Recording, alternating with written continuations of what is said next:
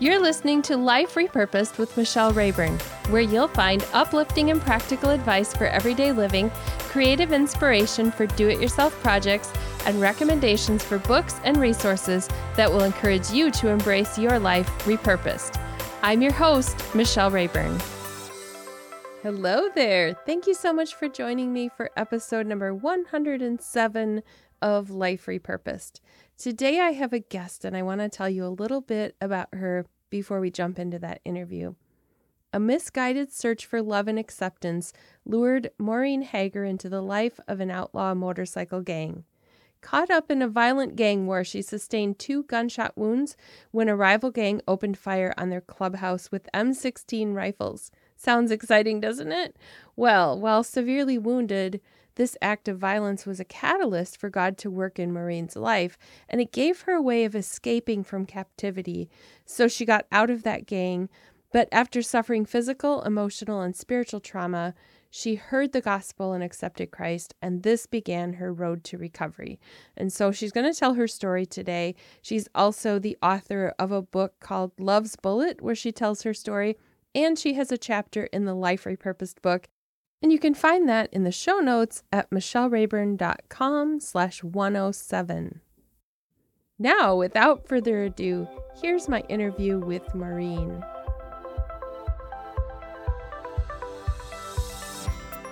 Maureen, thank you so much for joining me today to talk about your chapter in the Life Repurposed book, but also to tell us more about your story, which is an incredible story. Well, thank you. I, I love being here, Michelle. So I met you, I don't know, a long time ago, maybe through a writers group. Where is that where so. we 1st mm-hmm. met? Have we ever met in person? No. Okay, because I was trying to think, have we been at a writers conference together? No. Okay. No. We're gonna have to make that happen sometime. Yeah, I would love that. if we were at a coffee shop today, sitting down and having a conversation, I'm a little nosy. I just want to know what did you order? Um, I would order um, a coffee with uh, a vegan creamer and probably a scone. Oh, I haven't had a scone in a long time. I've been gluten free for about four years. So that's probably how long it's been since I've had a, a good scone. The gluten free ones are not great. No, no. not the same. Well, hopefully we can do that someday and meet up at a real coffee shop and sit down and talk. I would love that. There are some amazing parts of your story. And I was trying to think, like, where do I want to go back to and asking Maureen about her story because you have an incredible story that you tell in your book, and we're going to talk about that at the end of this episode. But I want you to tell me how you got to a place in your early 20s where you got connected with the wrong people. What brought you to a point where you got connected with the wrong people? Well, I think that we all look for love and we all need love. And I was in a place where I didn't have that. My mother um, had left us, came out, we came home from school, my brother, sister, and I, and uh, she was gone. All her stuff was gone. And my dad said, uh, that she had left and she was not coming back. And she had never mentioned that to us. And so that like left this hole in my heart mm-hmm. um, of despair and loneliness that, you know, she would just leave us. And so, you know, basically my dad took care of us. And um, so that that was something that never left me. And so I, I was on a quest to belong somewhere. Mm-hmm. and um, a friend I, I had met at work um, told me about her boyfriend who was in this gang. And so one night I, I came along with her, and that's where I met Vigo. And um, you know, I just was captivated because they told me, uh, you know, I would be their part of their family, and all all of these people would be my brothers and sisters, and I was so vulnerable. I didn't really know anything about a gang, so yeah, I was all in. So when people meet you, how many people are surprised when you tell them you were once part of a gang? I'd probably say 100%. yeah, because you just don't exude the vibes of former gang member. well, I'm not that person anymore. Yes, Thank that's what's Lord. wonderful. Yeah, that's the whole repurposing that God does. Yeah. So, what was it? You know, we'll, we won't get into all of the details of being part of the gang because, one, you tell that in your book, and I want people to read your full story because I feel like the whole story, the big picture, is so important. But tell me a little bit about the struggles that you went through once you you thought you found you belonged there and then when did you realize you didn't really belong there? Well, um, I started seeing things I wish I had never seen. Mm. Um, you know, when you're in a gang, a woman is like a second class citizen. And see, that attracted me because I thought, oh, you know, I'll be all taken care of and and all. Um, but that's not the case. You're you're actually someone's property. Mm-hmm.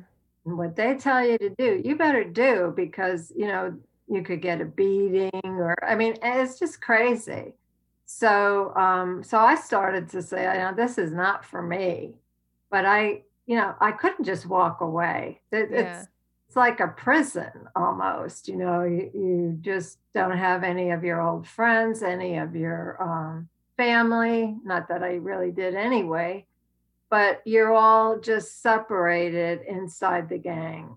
And I started to feel like I wanted to leave. I mean, I really was focusing on going to do it, you know. And um, so, well, you know, I had the unexpected uh, turn that uh, I was able to leave. Uh, when I got shot. So that's why my book is called Love's Bullet because yeah. it was because of the God's love and Him keeping me alive and watching over me um, that got that got me out.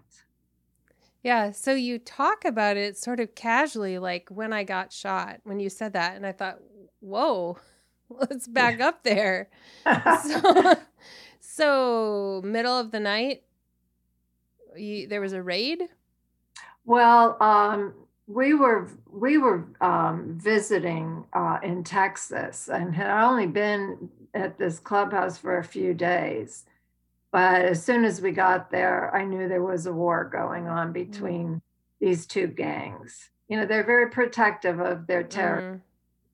And um, so uh, it's, it's amazing to me what they do to protect that territory. And so, sure enough, late one night, um, it was like early morning hours, um, unbeknown to us, we had uh, a couple guys out front uh, of the house uh, with M16 rifles. Hmm. And I was in the front room and I we were told because of the um, the uh, gang um, thing that we were don't put a light on at night. Don't do that. Well, uh, so I went in to look for a match, and when I couldn't find one, I flipped the light on for just what mm-hmm. I going to be a second, and of course that's when the shooting started. Wow. Um, but um, you know, the, my light, the light switch was over to my right, and I used makes no sense. I may use my left arm that covered my heart and turn the light on. Wow. Uh, you know, that's a God thing because there'd be no way I would do that. Um, but that's what protected me because they were aiming for my heart. And of course, my arm is all blown up, but I'm still mm. here. One of the parts of your stories that really gripped me when I read your book was, and I know like in the chapter in Life Repurposed, you only tell a little bit, so you're not able to really get into that full story, but the idea of lying in a hospital room for months mm-hmm. on end by yourself. I thought about that and I wondered like what went through your mind during that time. You know what what really got me while I was like halfway through the journey there was that in my quest to find love and acceptance, this is where it landed. And, you know, all, and I was all alone. And, you know, if anyone is in the hospital, you need an advocate. You really do. And I have one. So I'm relying on, you know, the nurses or the doctor. Um, once in a while, you know, a gang member would stop by to see me, but, you know, they weren't much of a help as far mm-hmm. as advocate. Um, so I really, you know, got to thinking where I was. My future was so uncertain. I had no idea what was going to lay ahead for me. And um, I knew, I already knew because I wanted to leave the gang before. So I knew that that had to be front and center on mm-hmm. my, I had to break the ties there. And um, I mean, Vigo basically dropped me in the hospital and left me. And um, so, uh, fortunately, I had some wonderful nurses that uh, did did take care of me, uh, and so. But yeah, that's that was a very hard time, and it was I was in so much pain and uh, suffered so much with different procedures, all to try to get my uh, leg together, and mm. Did and everything they tried body cast traction. So I um, yeah, I finally had this surgery that uh, they kind of pulled my hip up and used or used a piece of my hip to connect my leg, but it left my leg two inches shorter. Uh, so, you know, I, I still suffer from some of those consequences, but um, I'm just very grateful for the Lord popping me out of the. um, you know, the road to healing is has been long, and um, you know, probably will have some uh, manifestations of uh, the trauma here and there. But um, I'm just so grateful to him that he showed me a different life. Yeah. So when I think about a repurposed life, it really is about that idea that we still have scars that remind us of mm-hmm. who we once were, but that isn't who we once were. It's like it's just there. It's part of your story. It's part of uh, the the evidence of healing that's gone on in your life. But I want to know how did you take the next step? Then you didn't really have a close family, so it wasn't like you left the gang and could go back to your family. So where did how did you move forward from that? Well, I in my distress when I realized, um, you know, the surgeries had been over. And basically, it was like, okay, this, we're just leaving you here now. And so um, I called my dad. Mm. He was the only one that I felt, you know, would would be responsive. And he came right away. I hadn't seen him in a very long time. And so he came and he got a had a station wagon and literally, I laid in the back of the station wagon while he um, drove from Texas to New Jersey. Wow.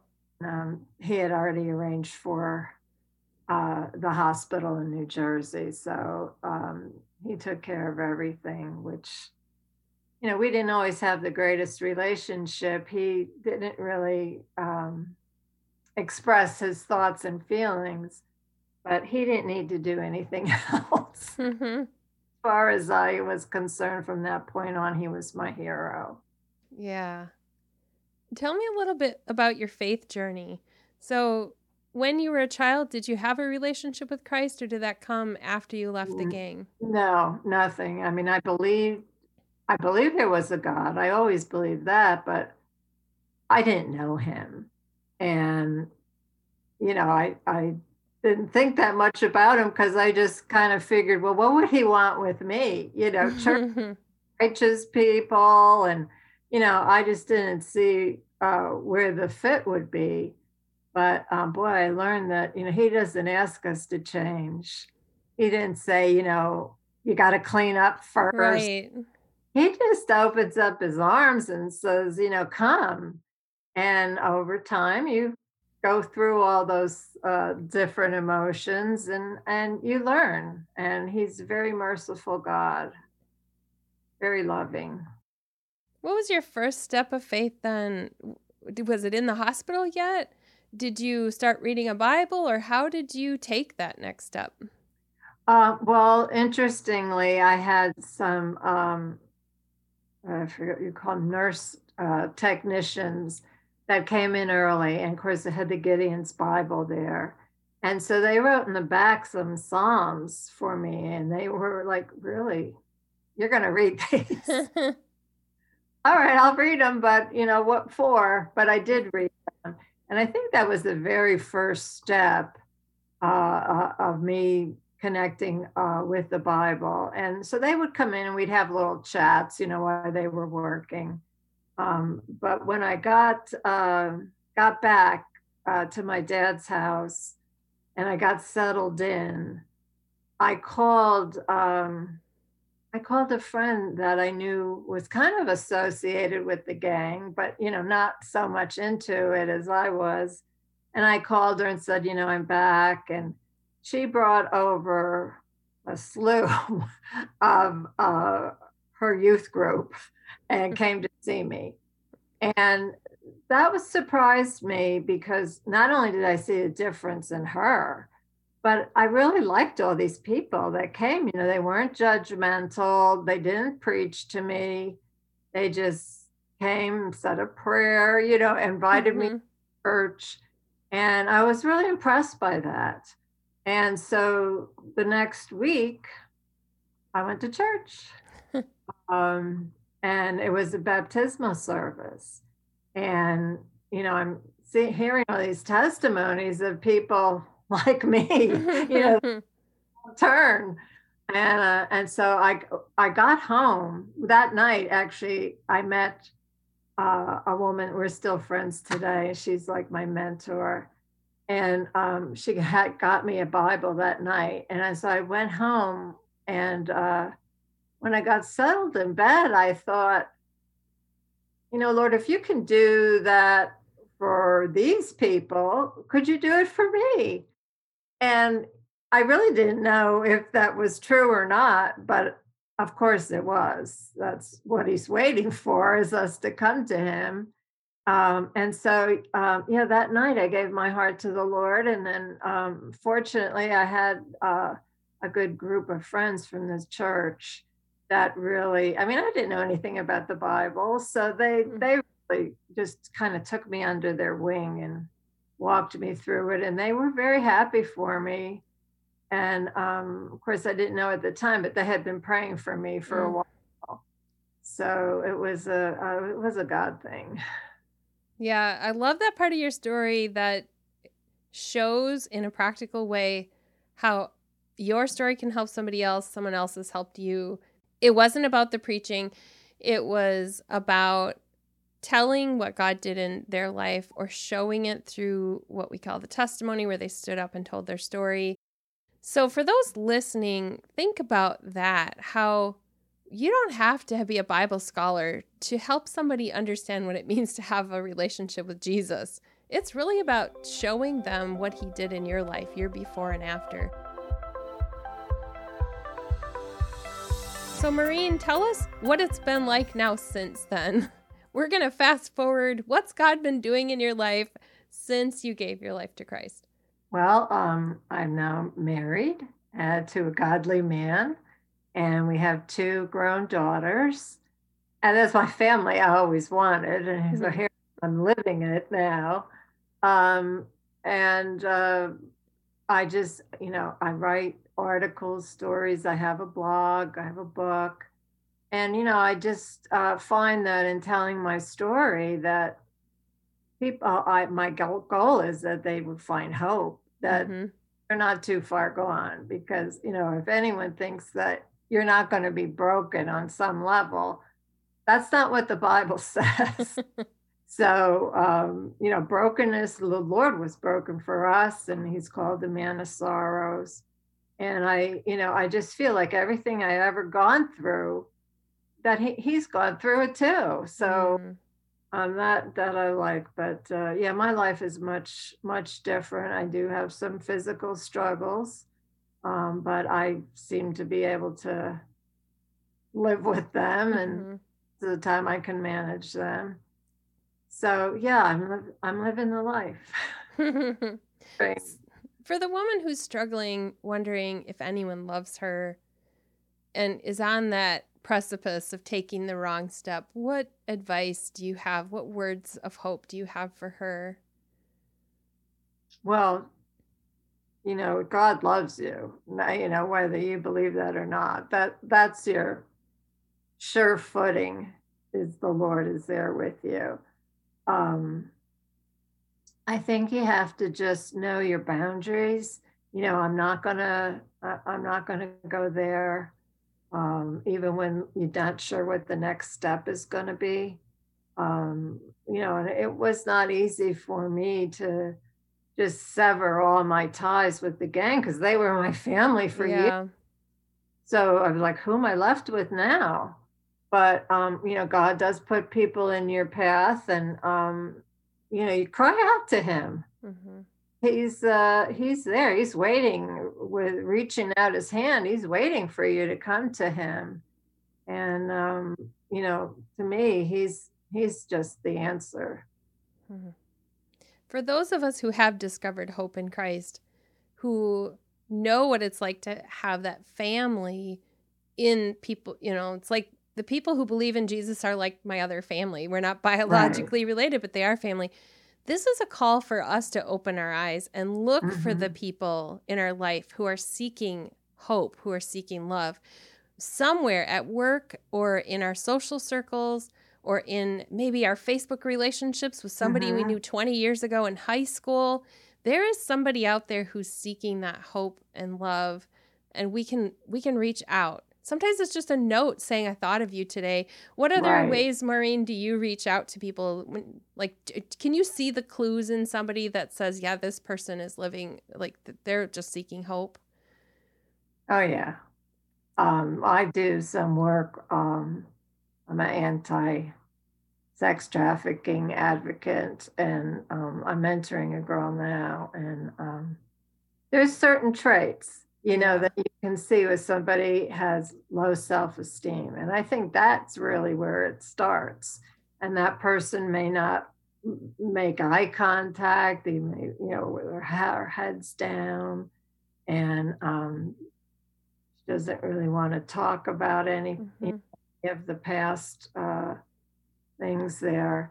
But yeah, and that's how traffickers. That's that's how they grab their victims. Is they mm-hmm. can you know, you can see someone that has a low self esteem yeah. and uh, that's their prey. And they'll just, you know, tell them what they want to hear and that's it. They're mm. like a prisoner there. So, um, but I, I love kindness. I didn't feel that I had a lot of kindness uh, in my life growing up. And I, I mean, I love it. So, um, if I get a note or, you know, it's always nice to know that someone has read something of yours or even on a blog post and you just say, you know, that really affected me yeah. for the and you know, just tell them, let them know, give them encouragement, I think is very, very important because, you know, we're we're writing in our own little space and don't always have a lot of uh, you know, encouragement.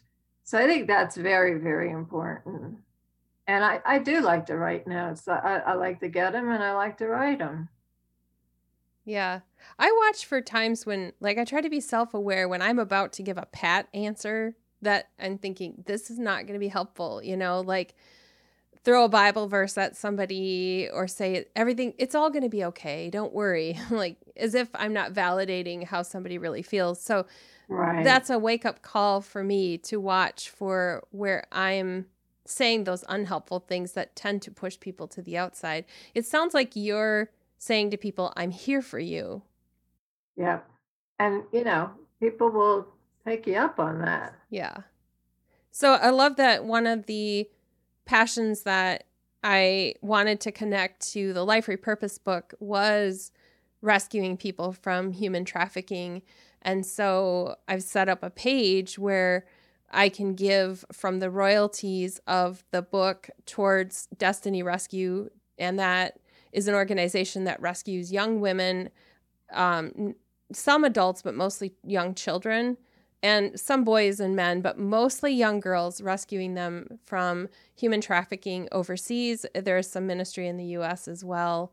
So I love that you're connected to rescuing. There's so many organizations out there that are meeting that really important need of reaching out to people that are trafficked. So, do you have an organization that you're really passionate about?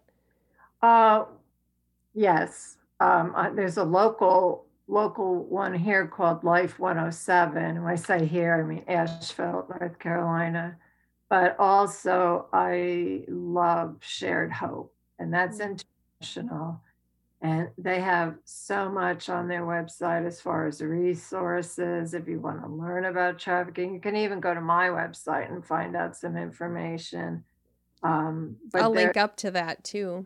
You know, with all these organizations coming up, um, you see this just still, there's so much work to do. People yeah. just are not aware of the real trafficking situation and that it's happening in their backyard. And so, um, yeah, and I love that. And I looked up the Destiny, and I'll be adding them to my resource page too. Yeah, there can never be enough organizations because each one can only do so much. And so that's why I love that there's a big network and some are focused on the US and some are focused on certain countries overseas.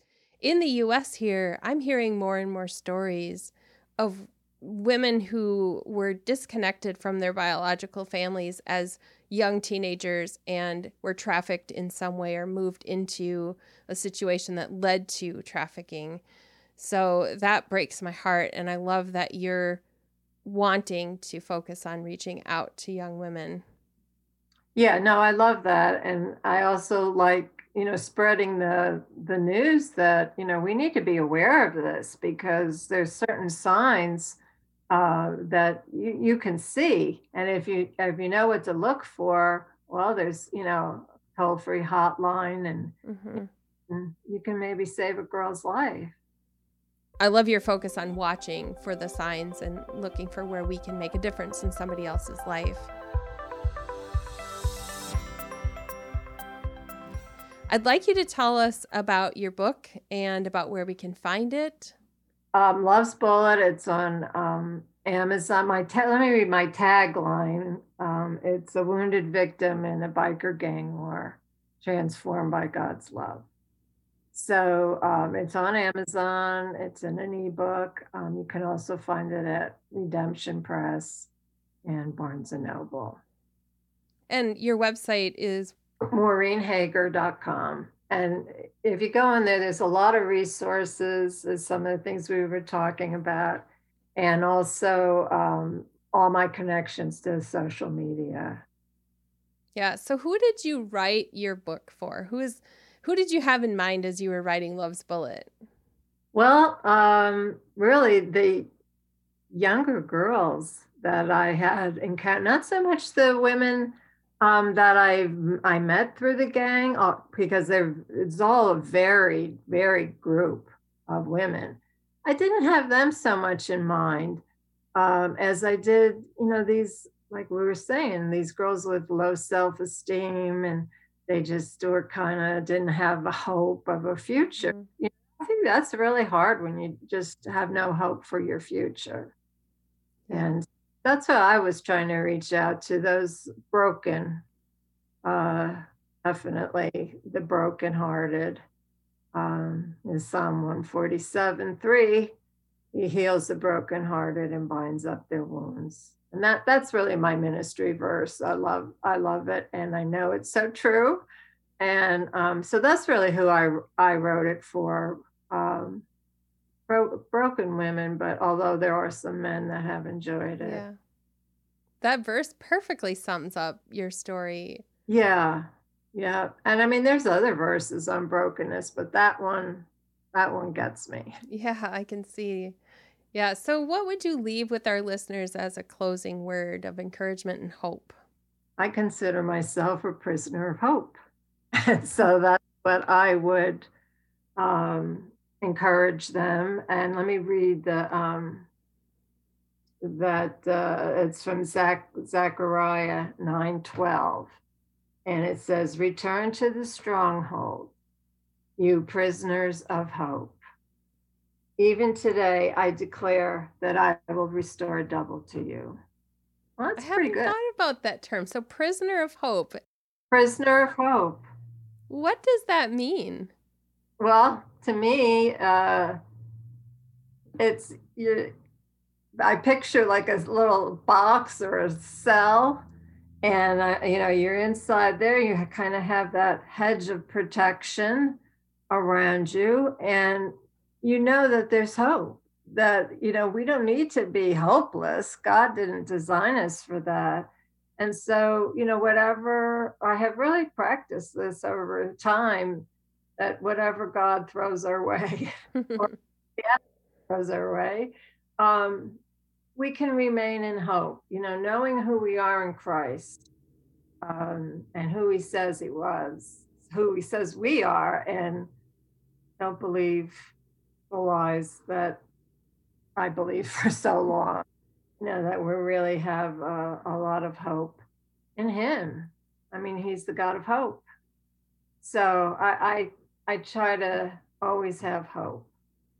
Yeah. So it sounds like you're setting up a barrier that hope is what um, despair can't permeate that barrier. Right. If I'm understanding. way to say it. So yeah. it's like you're boxed in, but in a good way. Yes, yes. And having been, having felt like a prisoner on the other side, I know it's very meaningful to me. Yeah. Thank you so much, Maureen, for sharing your story with us today. Thank you, Michelle. It was great to talk with you. If you or someone that you know is in one of those vulnerable positions where they don't have the connections with other people. They don't know the direction their life's going to go, and they're looking for love and hope. They're in a vulnerable position. And so um, we want to direct you or that friend of yours to a place where you can find that hope. So I encourage you to go to the show notes at michellerayburn.com slash 107, and I will have links to the organizations that we talked about in the interview and also to Maureen's website where you will find some of the things that she also provides in the mentoring that she does and the way that she helps people get connected with someone who will give them help. So that will be there in the show notes. I also encourage you to connect with us on the Life Repurposed Facebook community because that's where I like to have conversations with you as the listener. This is a one sided thing when I'm sitting behind a microphone, but when we connect on social media, then I get to see your face and I get to know something about who you are. So just search for Life Repurposed Community on Facebook and you can join the group. I will be back in a week with another guest interview. And so I'm looking forward to that. I hope you have a great week, and I will see you next time. You've been listening to Life Repurposed with Michelle Rayburn. Check out tips, resources, and inspiration at michellerayburn.com. I'd love it if you would subscribe to the podcast on your favorite platform Apple Podcasts, Google Play, iHeartRadio, or Spotify. I'd also love it if you would like, review, and share the information about this podcast with your friends. Thank you so much for listening.